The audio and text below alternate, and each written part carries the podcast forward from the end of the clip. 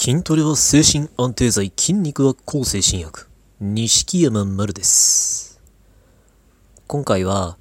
これ以上迷惑をかけたくないという人へ向けたお話です。うつ病を患って、あの、働けなくなる人はすごい多いと思いますし、そうなると、まあ、誰かしらに支えてもらうっていう状況になる人が結構いるんじゃないのかなって思います。僕もまあそうでしたし、あなたもそうなのかもしれない。で、まあ、支えてもらえるっていうのはすごいまあありがたいことではありますけど、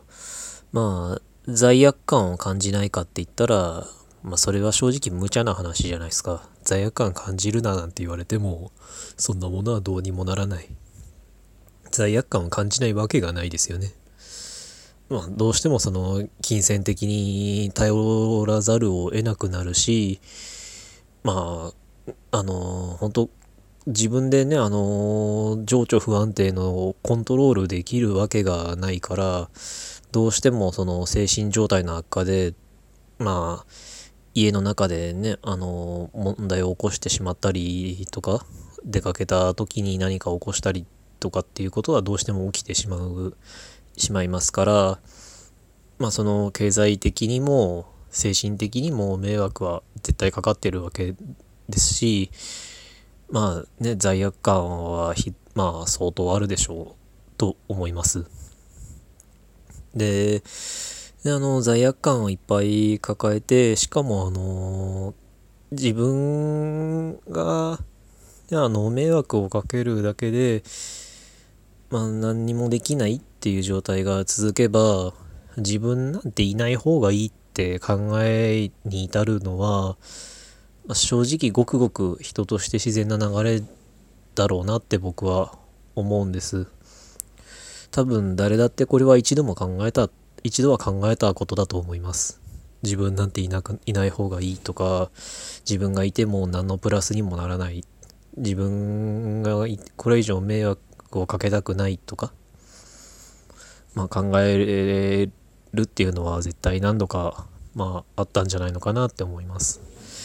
なんだったらあのあの僕は一応通院終了っていう段階になってますけど、まあ、この先僕が仮あの、まあ、再発する可能性だって大いにありますし再発しなかったにしてもまああのいない方がいいんじゃないのかみたいに自分は迷惑をかけてるだけなんじゃないかみたいに考える場面っていうのはこの先何度だってあるかもしれません。あのまあ僕も一応ね病気治ったって言っても予備軍であることにはずっと変わりはないわけだからやっぱりその健常者とはどうしてもこう同じとはいかない部分がいっぱいあるでしょうから。で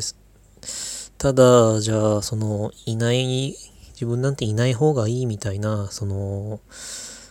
考えっていうのはまあ、きそういう考えになるのは仕方がないにしても、実際のところどうなのかって言ったら、まあ、いない方がいいわけがないですよね。それは仮に自分が支える側だったとしたらどう思うだろうって考えれば、まあ理屈としてはわかると思うし、まあ、いない方がいいって考えてる人自身も多分理屈としては自分がいなくなっていいとまでは多分、あとどうなのかな？うーん、ギリギリの状態だとやっぱ自分はいない方がいいって周りもその方がいいに決まってるみたいに考えるのかな。まあ少なくとも僕はそうでしたね。だからまあ考えてしまうんだと思うんですけど、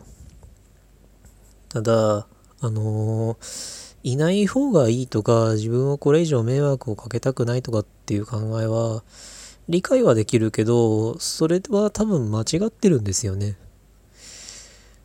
あなたを支えてくれている人っていうのは、何のために支えてるのかって言ったら、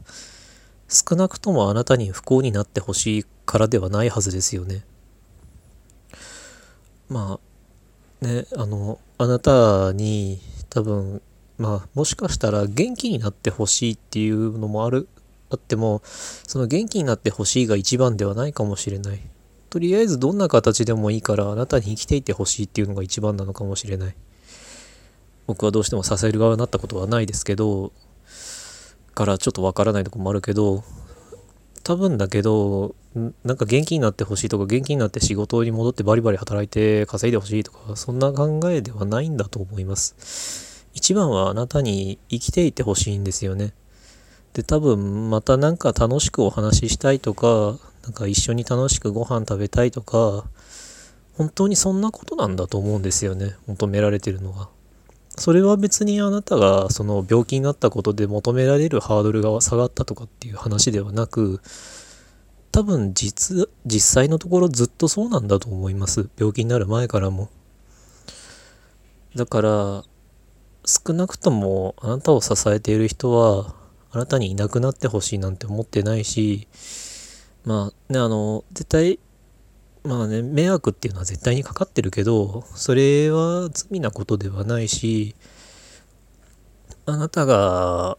いなくなってしまう不幸な結末っていうのこそ最も避けたいことだと思うんですよね。だから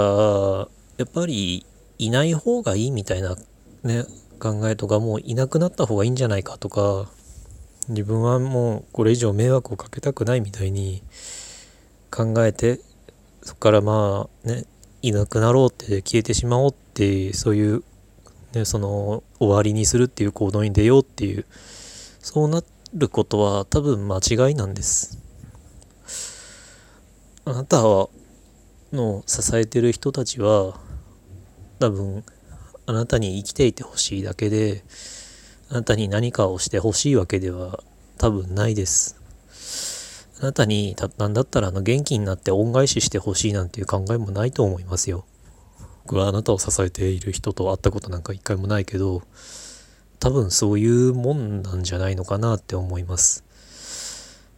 多分見返りを求めて支えられるような病気ではないんじゃないかなって思いますし、正直。から、あなたが元気になることそのものがまず恩返しになってるんでしょうしあなたがただ生きていてくれてるだけで十分な恩返しになってるのかもしれない。それは決して綺麗事なんかじゃないと思います。だから支えてあなたを支えている人はあなたがいなくなるなんていう不幸な結末のためにずっと頑張ってくれているわけではないはずですからねあの